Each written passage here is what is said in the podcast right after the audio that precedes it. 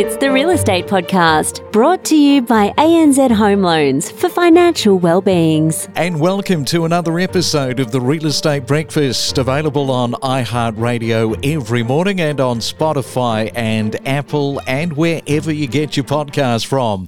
Monday morning came around pretty quick. I hope you had a fantastic weekend. If you were transacting over the weekend, I hope that that went well. Today is the 24th day of October for 2022 and coming up, we're going to be talking beaches, eastern beaches of Sydney to be precise, and the world renowned Bondi Beach. People just want to live and feel the sand between their toes. So, selling agent Monica Shor is here from Bondi Beach to give us the latest update for that part of the world.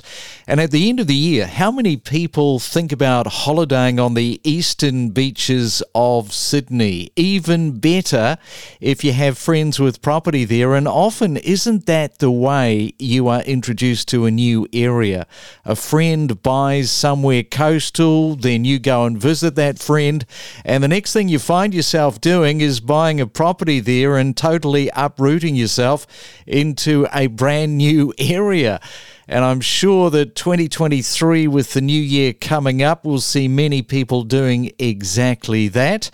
You know, we talked last week about a property getting over $600,000 above the reserve price. Well, over the weekend, a vendor got nearly $800,000 above the minimum price the vendor was willing to accept. It seems it was all happening in Queen's Park in Sydney was the location of the auction where $5.1 million was paid for a four bedroom cottage. About 50 people turned out. Another positive sign that vendors in Sydney will be very pleased to see. Now, if you're celebrating your birthday, you'll be pleased to see the birthday cake. It's the 24th, as I mentioned, for October. Happy birthday. You're sharing it with Wayne Rooney, the English footballer, turning 37. Kevin Kline is 74. And Drake is having a birthday today. He's turning 35. Informing you every morning from 6:30, 7 days a week on the Real Estate Breakfast. We talk with leading property commentators with analysis, predictions, forecasts, and what's trending every morning from 6:30. It's the main centre forecast with PRD, selling smarter every day. And let's check on your weather on this Monday morning in Sydney. Expecting some rain this morning. 22 is your forecast high. In Melbourne, also showers and the rainy stuff. 23 is your forecast top. In Brisbane, expecting a hot day, 31 degrees, and a possible shower. And in Perth today, showers to ease and your high of 22 degrees. It's your weekday real estate breakfast with news, interviews, and predictions every morning on the Real Estate Podcast. Well, the eastern suburbs is very desirable and exclusive. Many people, of course, aspire to live there, invest there, and play there, but unfortunately, not all can. And the widening of the not being able to live there has probably become even larger since the pandemic started. So let's bring in Monica Shor from Ray White Unlimited in Bondi Beach. And a very good morning to you, Monica. Welcome back to the Real Estate Breakfast. Thank you so much, Craig, for having me back again on your podcast. So thank you we're getting you back because you know what's going on there on the eastern side, uh, particularly there in Bondi. Sydney is experiencing highs and lows in different pockets and suburbs. Premium properties are still attracting and commanding, in some instances, fantastic results for the vendors. So, since we last spoke, Monica, Bondi is doing what exactly at the moment? Well, we've we've seen a buzz come back into Bondi since borders have opened. There's definitely more of a buzz. There's definitely more of an energy in the area, which has been fantastic.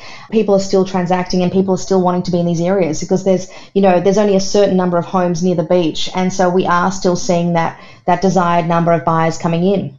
And the investors, to the point, they are coming back too, aren't they? Absolutely. We've definitely seen an influx of investors come back into the mix. We saw a, a, very quick departure of investors in the last year during COVID periods because obviously, you know, rentals were low. Now we've seen investors, student investors coming back. They've seen that the market sort of bottomed out a little bit and uh, there's not much more in the market to bottom out. So, so people are starting to see the rise and are taking opportunities. And so because we're seeing rentals increase, you know, approximately 10, some places 15% from what they were during COVID. We we weren't expecting such a huge return to uh, good rental figures. So yeah, we've seen uh, clever people come back in. They're buying. They're looking at long-term growth, good opportunities to purchase properties. Some of them they're they're not getting as much competition perhaps as others, and so they're capitalising on that moment. Now, we've talked a lot on the podcast about just the influx of people coming into Australia and where are they all going to go because these rentals, it is so tight at the moment. And these investors that are coming into the market, they're talking to you. How important is that rental? Because I imagine that that's quite flavoursome at the moment. Really good question, Craig. That is very true. Rentals are tight. We are seeing up to 20 people turn up to a property on the first inspection, getting leased before it's even empty. I've had a couple of properties that I've sold that we had it open three weeks prior to settlement. We secured a tenant and for probably 10, maybe 12% more than what we had initially put it on at because there's just a surplus of, of potential tenants and there's not enough rentals. So, yeah, I mean, look, where they're going to go, they're places that were a little bit more challenging to rent. This is the time to freshen the paint, do a small little reno, just add a few things where you can really utilize that and and yeah, this is the time again we're seeing for, for good rental figures. So that's that's where we're all going. It's just wherever that wasn't now it's coming back on. And what are some of the roadblocks that you've experienced since we last spoke in relation to the rate rise? Because there's been a few of them, Monica, since we last spoke. Uh, You know, there's definitely been a couple of roadblocks in terms of, of, of, buyer sentiment and seller sentiment. I think people were concerned with how fast and how hard the interest rates were coming. I think now that we've had a few, people have settled into a little bit more of comfort understanding what that means to them in terms of borrowing capacity, number one, what that means to them in terms of how much extra they will have to pay and, and how much less they're potentially going to get when they go to the banks. But also, uh, I think what it's done is, is there is some comfort around the fact that, right, well, people still need to move, they need to buy buy, sell. People are upsizing and downsizing. So I think it's just put real people who are serious in a different position men- mentally in order to do that. And people who are unsure or don't quite have all their ducks uh, lined up, they're sort of sitting back and, and will wait, as most people usually do. But but those people who really need to do something, I think will probably do something moving forward. And of course, not too far away from November. What's your prediction? Uh, what do you think the rate rise is going to be? It has to be 25. What do you think? Well, Craig, I'm not a betting woman, so I'm not the right person to ask about what it will be, but uh, it will be coming into place. And what I can bet you on is the fact that that will drive the market in some capacity because I think it will really secure people who really want to do something and it'll drive buyers into the marketplace because once that goes in, you know, obviously their borrowing capacity can change. So who knows where it's going to end up. Hmm. Um, but you can definitely ask me about buying bricks and mortar, not interest rates. All right, so we talk about the Christmas dash for both vendors and buyers to settle before the end of the working day on the 24th of December.